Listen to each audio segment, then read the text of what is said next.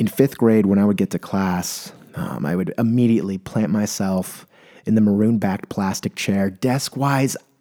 Mm, I, I don't. I want to. I want to say oak finish. I don't think it was. It's some sort of fake wood. But I, I put my belongings aside. I prepare for the lesson, and I, I, I knew. You know, it, today's Friday.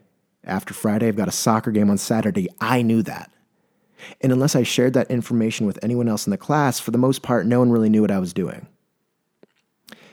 On the other hand, students, much like myself, sitting in those same maroon back plastic chairs on those same, I'm just going to say it, probably fake wood desks, those same students, there was a few of them that I would know exactly what they were doing on Saturday morning. These students, you know, they're preparing for the lesson, but they're wearing clunky vans, probably ankle high Nike socks, some cargo shorts, and then their Pop Warner football jerseys. If there is any fashion trend, if there is anything that I've been more jealous of, and I'm, I'm including the whole hypebeast era, off white, all these designer collaborations. If, if there's any fashion trend that I have genuinely been jealous of and wish I could rock, hands down, it's the Pop Warner football jersey. Not, not the high school jersey, the Pop Warner football jersey. Every single Friday, when one of my classmates would wear their jersey, I knew what they were doing on Saturday, at least Saturday morning, 8 a.m., kickoff, be there. I knew that. That jersey. Not as much pristine. And that's what I never understood that I just feel like you could easily stain it on a Friday. You're an 11 year old. We're not an adult. Table manners, just I couldn't eat spaghetti with a plain white shirt until I was 16. I don't know why we're trusting 11 year olds in a classroom setting. But I mean, that's beside the point. I would always know whenever they wore that, they got a game the next day. And I knew the season was over when the Monday after a weekend, uh, a lot of these players who used to wear the jerseys on Friday, but on Monday, they would wear a t shirt for the Chocolate Bowl.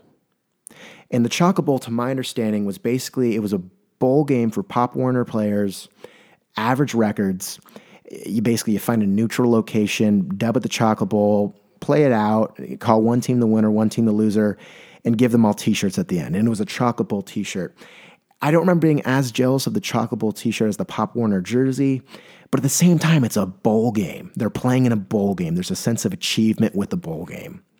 There's not. There's only one chocolate bowl. There, there, there isn't 15 chocolate bowls. There's no State Farm chocolate bowl. There's no Geico chocolate bowl. There's no Boca Raton. You get where I'm going.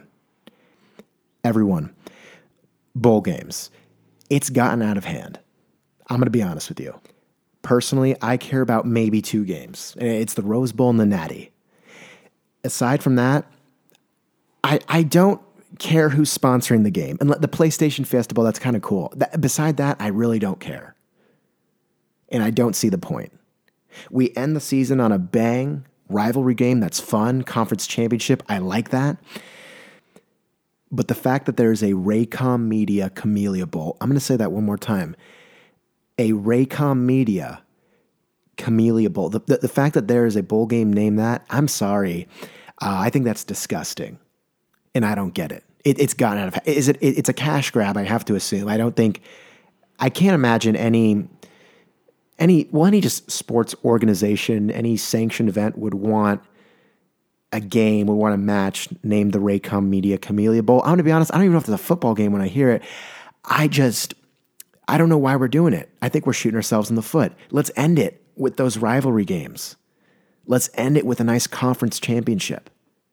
Why are we dragging teams to Frisco, Texas to play a game? I would, you know what? I, would say the Hawaii Bowl is the one game I'm to make an exception to. If if that means going six and six just to play in that game, let's make that happen. If if we have no real shot at the national championship, maybe we're usually kind of like a nine and three, eight and four team. If that means throwing a few games just to go to Hawaii, and I'm going to extend that trip maybe two weeks, so we're kind of enjoying ourselves and practicing leisurely, I'm okay with that. I get that. But the Las Vegas Bowl, mm, potato bowl, mm, I don't know. Doesn't do it for me. Here's what I'm suggesting. So, uh, 99% of the college football world, their season ends. It's going to end at the uh, rivalry game or the conference championship. After that, we get about a month break, and we'll have those games. What is it? It's uh, late November, early December. But we're, what we're going to have happen is three games to end the year two bowl games, one other game. It's going to be the Army Navy game. We're plucking that from the rivalry week and we're putting that New Year's Day. Kickoff 10 a.m., Annapolis, Maryland, an all time classic. Great tradition. We're going to do that 10 a.m., kick it off New Year's Day. From there, Rose Bowl. Kickoff. I, I like the idea of it starting at 1:32 and as the game kind of gets to the end it's not fully dark but the lights are on you get a nice little lighting there the field looks pristine so we're going to kick that off 132 and that, that is on new year's day. And so obviously you know where it depends what day if it's a wednesday if it's a thursday. Either way the national championship ideally in the ideal world it's going to be a saturday night. So for example if the rose bowl is on a saturday following week is the natty. In terms of who plays in the Rose Bowl, I, I love the fact that it's usually Pac 12, Big Ten. But if we're going by this system that I'm suggesting, it's, it's just going to be the number three, number four team in the nation. And then for the Natty, I mean, you guessed it, number one, number two consensus, best teams.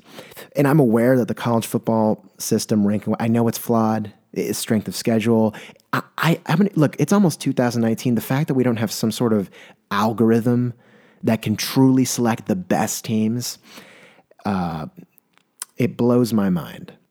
And I will say, I don't think I'm truly taking in, into consideration the UCFs of the world. I acknowledge that, but I don't, I don't know what you want me to do. And also, you, and look, everyone, I mean, well, here's my thing. I have never played a down of tackle football in my life. I have never worn my Pop Warner jersey to school on a Friday. I've never done that. So take everything that I'm saying right now with a grain of salt. But at the same time, I don't think I'm alone when I say that the Academy Sports plus Outdoors Texas Bowl game, well, it's completely pointless.